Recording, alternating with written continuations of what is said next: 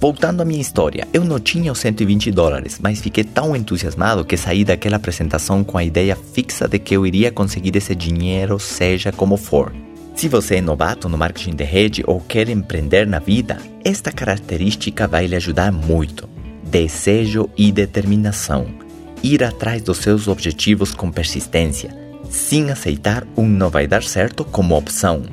Eu lembro que o meu mentor dizia que existem duas vias para a felicidade. Uma era por aceitação e outra por realização. A pessoa pode estar com colesterol alto e aceitar essa realidade. Pode estar sem dinheiro e aceitar essa realidade. Pode ter um matrimônio morno e aceitar aquilo. É mais ou menos como se você tem um carro e todo dia ele faz um barulho esquisito e em lugar de você ver o que está acontecendo, você aprende a conviver com aquilo. Assim mesmo, tem pessoas que aprendem a conviver com um corpo que não funciona bem, com uma conta bancária que está sem dinheiro, ou com um matrimônio chato e com uma vida sem propósito. Meu mentor dizia que tem coisas que devemos aceitar e outras não devemos aceitar. O fracasso não deve ser aceito. A ignorância não deve ser aceita. A escassez não deve ser aceita.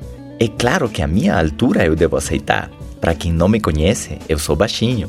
A cor da minha pele eu devo aceitar mas o colesterol alto eu não vou aceitar. Se a pessoa tem sobrepeso e ele não aceitar essa condição, ele vai fazer alguma coisa a respeito. Ele vai acordar mais cedo, vai fazer atividade física, vai cortar os carboidratos, vai aprender como se alimentar corretamente e finalmente ele vai conquistar uma nova condição. Um corpo novo.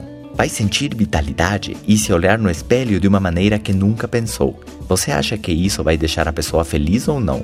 Exatamente disso que eu estou falando aqui de você ser feliz através da realização, da conquista. Você pode aceitar a sua condição menos privilegiada e entrar na turma dos coitados. Como diria o meu amigo Flávio Augusto, saia do coitadismo. Isso nunca ajudou ninguém a progredir.